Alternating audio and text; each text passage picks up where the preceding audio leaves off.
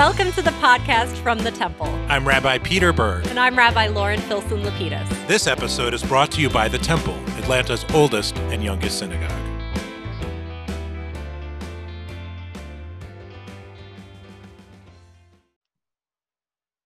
We're back. it's so true. Uh, we we took a little bit of a hiatus. We had this tiny thing called the High Holy Days. we happening. did. It took a little bit of our time and energy, but um, we did it, and on a totally new platform. And I'm proud of what we did. You know, in our first podcast episode, we talked about all the equipment and how we couldn't imagine how we would navigate microphones and laptops and software editing and video and audio editing. And think about what we have learned in seven months. Yes. Everyone who works at the temple is now getting issued a certificate of proficiency in TV uh, production. It's, uh, you know, there's a lot about the High Holy Days that we were sad couldn't happen. Um, but as we'll talk about with our guest, you know, challenges do bring opportunities, and we were forced to figure out how to do it and how to make it meaningful. And um, there's a lot that we've learned as a community, and we know we're not alone in having to ask those questions. Yeah, it was so true. Uh, one of the highlights of, of all of it, you know, we ask all the questions, we prepare everything, but one of the real highlights was the music. People, um, you know, just love to be connected to sacred music. And, and not only that, in this time of pandemic, I've noticed people are listening to music more, right? Buying mm-hmm. headphones and ear pods and, and really like, you know, experiencing music in new and different ways. It's true. We have um, our kids now uh, like to take turns being the DJ for Spotify. Yes, we, we do that too. so it makes dinner fun and car rides fun, but um, we're trying to expand their horizons a little bit. Um, and you know, expanding horizons actually was very much on my mind with the guest who who we are featuring in this episode because um, when people think about opera and they think about music, they often have strong ideas about what they like and don't like. But um, I will be honest, I, the conversation that we had um, with our guest really did make me think, hmm, maybe I should give opera another try. Yeah, uh, uh, Tomer, who we're going to feature in just a moment, um, is a temple member, which is amazing. He's Israeli, and uh, many people don't know that that he is the real talent behind Atlanta's opera. And he invited me when he first came a number of years ago to several operas, and I went as his guest, and I really got my first introduction. I saw a few operas when I lived in New York, but my real first introduction to opera here in Atlanta. It's probably um, I don't know if it's appropriate to share, but we got a subscription to the opera, and then I was pregnant with Hadara, and what we discovered was being quite pregnant and trying to sit through opera was not actually a winning combination. hard. It's a, I, I imagine so, it's hard to do. I can't say I know. So we'll we'll probably have to revisit it uh, uh, now that we're at a little different age and stage. But yes, we are so excited that we um, were able to have a conversation uh, with Tomer Zvulun, who's the uh, general director of the Atlanta Opera, a Temple member, and really picks up in this theme of music and uplift and um, new starts. And you'll hear a little bit about what's happening. Absolutely. Here's our interview.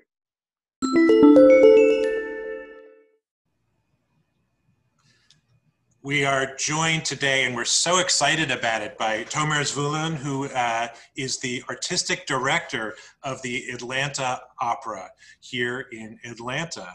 Um, and um, Tomer is a member of the temple and uh, such an important leader in our community here in Atlanta. Um, Tomer is a medic in the military in Israel, in the Israeli army. And, um, and I, one day, Tomer, you'll tell me how this conversation went because he wanted to be a doctor growing up, like uh, so many of us wanted to do when we were growing up. Uh, and at some point must have turned to his family and said, nope, I'm going to be, uh, I'm going into opera instead. And of course, he became this prestigious director uh, uh, here, and he's been here since 2013. And we're so fortunate to have him. Tomer, welcome to our podcast. Thank you so much. I'm so happy to be with you all. Thank you.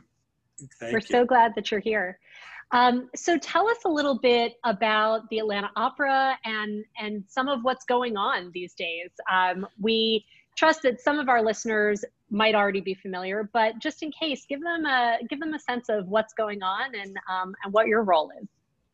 So I've been in Atlanta, as Peter mentioned, for the past seven and a half years. Time flies. And back in 2013, my wife Susanna and I left New York. Uh, both of us were working at Lincoln Center, and uh, we came to Atlanta, and we never looked back since then. We absolutely love the community.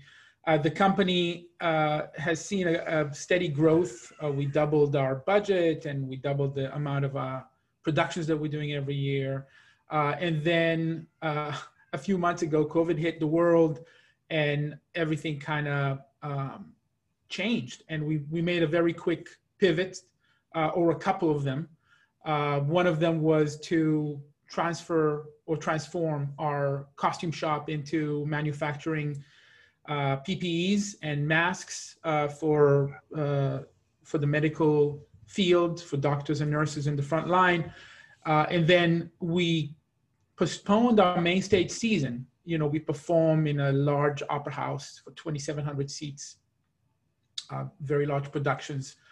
Uh, and we pivoted into creating this, uh, this world, the circus world uh, that is right behind me, this tent, uh, where we will be performing this fall two productions uh, of Pagliacci, of the opera Pagliacci and Kaiser from Atlantis, uh, in a tent. And the idea behind this was uh, to put safety first and to focus on live performances during a pandemic, finding the grit and the perseverance to create that environment of a spectacle despite the pandemic. So we've been working with Carlos Del Rio, Dr. Carlos Del Rio from Emory University on creating safety protocols that we're, we have implemented uh, and we are moving forward and opening those shows on October 22nd.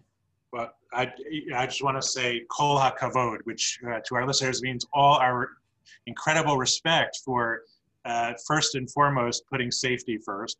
For for transforming a costume shop to PPE is incredible, but also to find a way to bring opera to our people. And I um, I want to specifically focus on Kaiser from Atlantis, which uh, which I know you're working on because um, that's a show that was literally written in a, in a labor camp during the time of the Shoah of the Holocaust. So tell, tell us a little bit more about that and what our, um, uh, you know, our people can expect as they prepare to come to that show. So, so this is an incredibly powerful uh, story, not only from what you're going to see on stage and, and the story of the show itself, but also the history of the piece. Uh, this was written in 1943 in Theresienstadt, which is a labor camp uh, where a large concentration of artists uh, were held by the Nazis. And during that horrible time in, in history, uh, those artists found ways to share their talents and to exercise their humanity and put forward art and music and theater. And so uh, Peter Kien, the librettist, and Viktor Ullmann, the composer, came together and wrote this incredible parody about a Kaiser, an emperor, the emperor Überall, that oversees all of the world. And he makes a pact with death because he realizes that the more people die, the more power he has. Alas, death discovers that the Kaiser has been taking him for a ride and he breaks his sword so nobody dies. The world is in a limbo. And the Kaiser, the emperor, loses all his power until he realizes that if he abdicates, if he gives up, order will be restored. And so it's this allegory about power and about government and about a world where uh, things are slightly off kilter, whether it would be a world war, a pandemic, a recession. And so back in 1943, the Nazis looked at this and they heard what those Jews were doing in the labor camp. And they sent SS troops to the final dress rehearsal of the show, and they sent everybody to Auschwitz uh, to their death. And the piece was never premiered until 1975. Uh, and back in 1975, it was premiered by one of my mentors, a wonderful Jewish director named Rhoda Levine, who directed it in Amsterdam. And I ended up assisting her in Boston University in 2001. And it's always been my dream to do this piece. Now, why are we doing it now? Because the world right now uh, luckily is not anything close to the Holocaust. God help us. We're very far from that. But there's definitely in the world right now extreme challenges. There's a huge crisis going on. And what happened during Kaiser from Atlantis in 1943 in Theresienstadt is that those artists found a way to perform. They found a way to exercise their humanity, their artistry.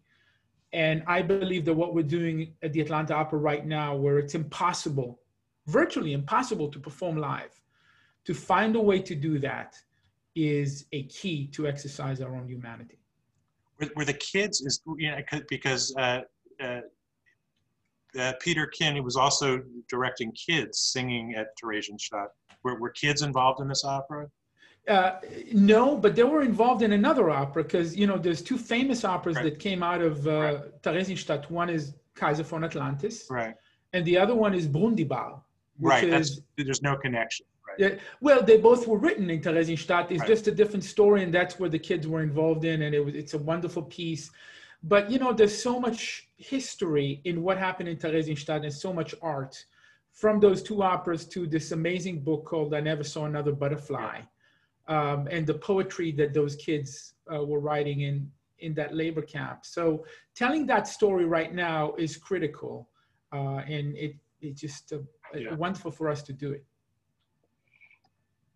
As you were talking about Kaiser from Atlantis, I was thinking about how powerful it is to bring Judaism um, into into the story of opera.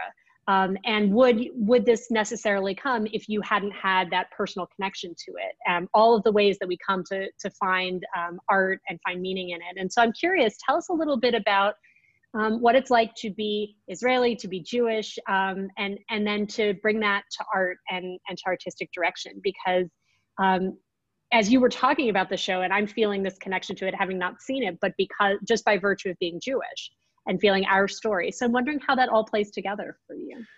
Well you know i spent my life growing up in israel and i will never stop being an israeli. It doesn't matter how long i will be in america or anywhere i will be i'm an israeli. Uh, my first the first sentence that that you read in my biography is israeli director uh, and that is never going to go away uh, growing up in Israel in the 80s, the shadow of the Holocaust was all around us.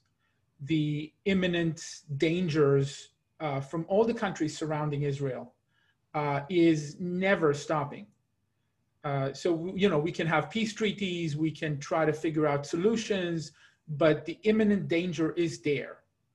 And so that's a part of what this country is about. It's a country that is that realizes the mortal danger that is out there if history repeats itself. So obviously, I bring this to my work as an artist, as a and as a human being, uh, as somebody who grew up uh, for, for most of my life in Israel. Now, I find that that this story is so relevant right now because this country is absolutely ravaged and torn apart by racism and by inequity and by the danger of what where things could go if we don't put democracy first if we don't think about equality uh, and the holocaust is, a, is an example but it's not only the holocaust if you look at history if you look at leadership uh, where uh, things become tyrannical. And, you know, Hitler is just a, one example, one of many. You know, it, it went from Stalin to Mussolini to Franco to Saddam Hussein to Gaddafi, to you, you, you name it. If we're not careful, we're going to get there again. And it may, it may not be the Jewish race. It may be another color. It may be another group of people. But we cannot allow that we can't take democracy for granted. And that's something that is very important to talk about right now. Thank you for sharing those. So important. Um, I, I want to follow up on, on being Israeli and being in the opera. First, you know, tell us a little bit about your uh, education. Where, do, where does one study? But, but also, how, how many Israelis are in prominent uh, you know, opera companies like the Atlanta Opera? Um, you know, there's quite a few. Uh, I have a few colleagues in America that have a, a nice career. Uh, recently, uh, I invited uh, another director here, Omer Ben Seadia, uh, who is who has a really nice career. Uh, she directed our production of Yardbird, and you know, when it comes to training, my training is divided into two because I'm an autistic director, but I'm also a general director. So there's the business side and then there's the autistic side. And for the business side, I was really lucky to uh, attend Harvard Business School, uh, the program of leadership development, which is an alternative MBA. It's a practical uh, application of, uh, of business. And uh, it, it was uh, back in 2016, and I was extremely lucky and grateful to be there and learn so much on how business work while running the Atlanta Opera. So that really helped my career and the Atlanta Opera in moving forward. The autistic side is really divided into uh, acquiring the tools, uh, the theoretical tools to become an artist, you know, to go to the university, which I attended in Tel Aviv, the Open University, and study music and arts. But then there's the practical aspects of it, which are just as important, probably more important because you can learn theory until tomorrow, but until you're actually there to direct a show, to work with people, uh, that's when it really counts. And in that regard, I was again extremely lucky because I attended the Seattle Opera Young Artist Program and worked with some of the greatest directors in the world, and then spent seven years at the Metropolitan Opera on the staging staff. So that was a well-rounded way to learn the craft of being a director. Uh, but you know, going back to growing up in Israel, and you mentioned the military service, I was always torn between uh, a mind that was a mind of an artist and a mind of a scientist or a businessman.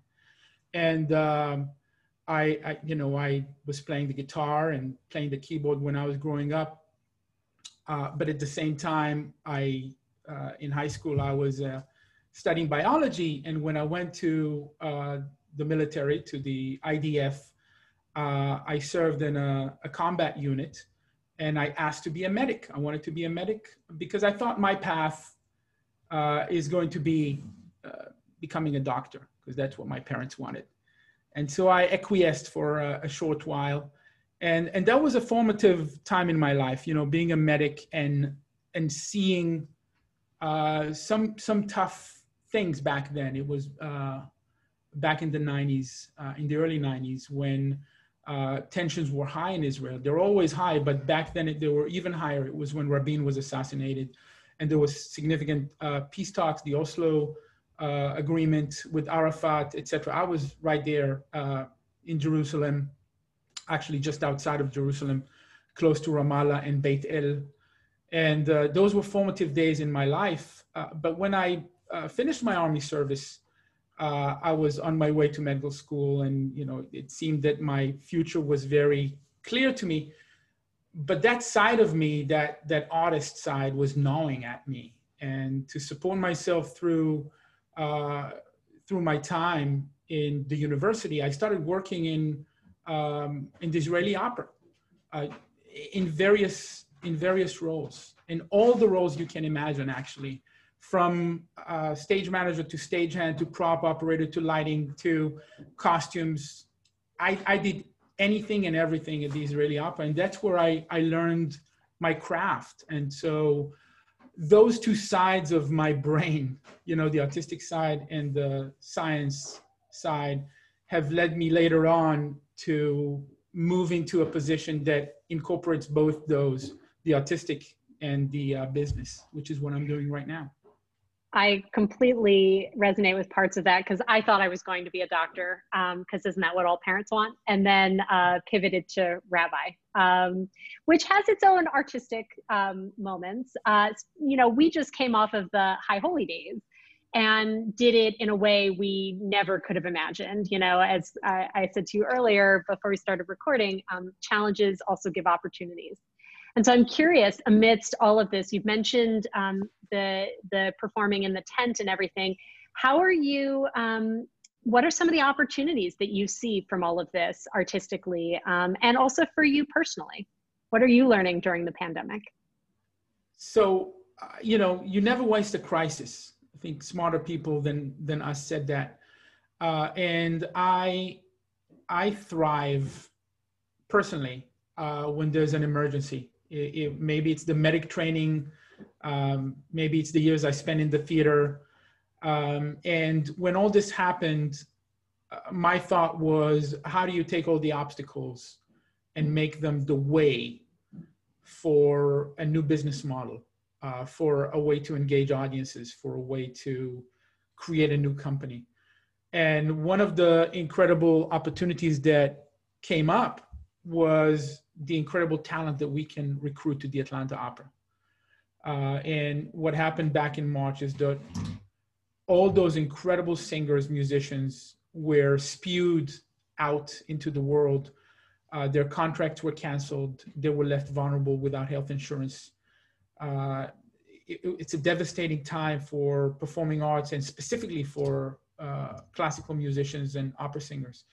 And what happens in Atlanta, for whatever reason, some of the greatest singers in the world live in Atlanta. I don't know why. Maybe it has to do with the generosity of people. Maybe it has to do with the fact that we live in a big forest here. It certainly doesn't have anything to do with the traffic. but it's true. But it, it's true. I mean, it's so all those incredible singers live here, and normally I can't get on their calendar because they're too busy performing in Paris, London, and the Met in New York. And so to get on somebody like Jamie Barton's calendar would take me two years, three years in advance, and suddenly all of them are here in Atlanta, stuck uh, without being able to do what they were trained to do and they love doing, which is share their talent with people, and without health insurance, without income. And so we created this um, this initiative of that we called uh, the Atlanta Opera Company Players, uh, and recruited 12 singers that are some of the leading singers in the world that live in Atlanta or nearby uh, and they're a part of the company this season. They're not only performing in our shows, they're also doing concerts, they're involved with the community, they're doing social media, they're doing uh, all kinds of uh, activities of education and community engagement. And they're very grateful to be working right now when a lot of colleagues are not working. Uh, so that was a, a, major opportunity to, to change the business model. And I hope that in the future that will remain. Uh, and then the other one is the tent and this, this idea of circus uh, of a spectacle in the middle of this pandemic is something that is uh, very attractive to a lot of people. Uh, and so I hope that this uh, darkest of times is going to actually yield in the future very positive things for this organization. What do you so, think, Peter? Should we do services in a tent? absolutely. I'm going to work on my, uh, but you know, Tomer, it really is. It's, it's so creative and amazing. And, you know, as, as you outline your vision uh, for the Atlanta Opera. It's, it's, it's, similar to what we're, what we're doing here. Uh, you know, we have to reinvent ourselves and make ourselves relevant in this challenging time. Um, another similarity between uh, what you're doing and I think what Lauren and I hear, which is um, you have to be both looking at the business side and the creative side at the same time. It's something we think about. The third thing um, that that I think we're both all looking at, and I want to get your take on it, is uh, we have to figure out how in these challenging times when we're doing the regular stuff and reinventing ourselves and dealing with the you know the serious issues of covid we have to figure out how to recharge and and um, you know keep ourselves fresh and uh, how do you how do you and i love we love to hear from other leaders. How do you do that? How do you keep it how do you keep yourself recharged in this time?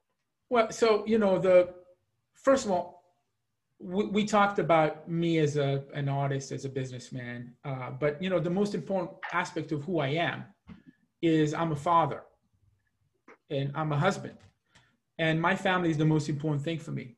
So I have those two amazing little girls, Maya and Emma, who are four and a half and 18 months, uh, and this time has been so incredible for us as a family because we are together. I'm not traveling. Normally, I'm spending about 100 days out of the year outside, uh, traveling in other places, and most of my evenings are taken by the opera. So in the past seven months, we've had dinner every night. We've had breakfast every day. We spend the weekends together. I watched Maya uh, riding the bicycle and taught her how to ride the bicycle. Uh, Emma is playing the piano and is obsessed with at 18 months with the Flying Dutchman, Richard Wagner's uh, opera. Strangely, uh, so so just being a father and playing with them and jumping around, uh, listening to music and chasing them in the yard has been filling my soul. But the other side of it is we never stop. We never stop studying. Um, and I wake up early every day uh, and I study. And uh, I'm not a religious person. I attend the temple. Uh, I'm a member. I'm Israeli. I'm Jewish. Uh, but I don't define myself as uh, a religious person. Uh, my religion is philosophy. And so I read a lot of a lot of great philosophers, and, and the book that really recharged me tremendously during this time uh, is a book called uh, Meditations by Marcus Aurelius, who was a Roman emperor in the time of a great pandemic. And he wrote some of the smartest, most human, profound leadership lessons uh, that I've ever read. And I've really gotten into this Stoic philosophy world between him and Epictetus and Seneca. Uh, that's that's what keeps me going, and that's what makes me realize that the obstacle is the way, and that those restrictions that we have right now will allow us to find a better way moving forward. It will make us stronger. Beautiful, beautiful. Um, so, you know, a last question. Um, I'm sure you get this often. Um, for those who think they don't like opera or want to take advantage of the fact that there are all kinds of things they can stream and all kinds of things they can listen to um, if they're not going to the tent, um, what would you suggest um, people start as kind of a, an introduction to opera? You know, first of all, I don't come from a house that uh, appreciated opera. Um, I never grew up uh, with parents that you know, played Puccini full volume on the weekend. Uh, I got into opera because I love movies. And I realized watching movies that the music is such a huge part of a movie. When you think about uh, John Williams movies uh, that he did with Steven Spielberg from Star Wars to Indiana Jones, uh, those soundtracks was what drew me to opera to begin with. And then I realized as I as I studied and learned about operas that they're like movies with the soundtrack. And there's something beyond that with operas that they're live experience. They're like live movies that assemble all those different arts. It's not only music and theater and design and lighting and projections and acting and all the arts combined together but there is something very powerful in the communal consumption in breathing the same air. And in covid days that's a uh, that's a bad thing breathing the same air. Uh, but there is something very profound about being in the same space with people reacting at the same time to what you see on stage and learning something about who you are about your own humanity from those stories. That combined with great voices and with music to me is the greatest art form that exists. That's why I didn't pursue the medical world. That's why I gave my life to opera and I never look back. And so that's my evangelical um, way of thinking about opera. But now, opera in the tent, in the circus, is a whole different experience. It's the only way that uh, the performing arts can exercise right now. And we found, along with all those epidemiologists that we're working with, with Dr. Carlos Del Rio, John Haupert from uh, Grady Hospital, the CEO of Grady, all of them came together and figured out with us how can we reopen safely. And this idea of the tent is the epitome of that. So not only is it safe to be there and watch a live performance because the walls of the tent are up, because fresh air is coming in, because everybody's required to wear masks, because the design of the show is based on social distancing but also because there is a certain grit in a circus. There's a certain spectacle in a circus. Along if you look at history, across history, in the worst of times, whether it's a recession or a pandemic or a world war, the circus found a way to pitch a tent by the railroad station, make it happen, and despite all the worst conditions in the world, create a world that is all about escapism and show business and glamour and a moment that will allow us to stop thinking about our troubles despite everything else going on in the world. And that's exactly the ethos that we're taking in the Atlanta Opera is this idea of grit and perseverance through the, diff- the most difficult of time and connecting with the community. Amazing. But it's what a great, it's just, I could listen to you all day. It's so, so beautifully said. Uh, we've so enjoyed this time together and can't wait for our community to come to the Big Tent and to, to see it. Um, uh, I, I, might be so bold as to, to correct only one thing, which is you, uh, you said, Tomer, earlier that uh, I'm not very religious. And I think you answered every answer uh, like the, the chief uh, Ashkenazic rabbi with such a Jewish soul. And um, um, it just shines through in, in, in, who you are and, and what you do and uh, the difference that you make in our community and in our world. You are, you are just one of a kind. Thank you. Thank you so much for being with us today. Thank you. It was a pleasure.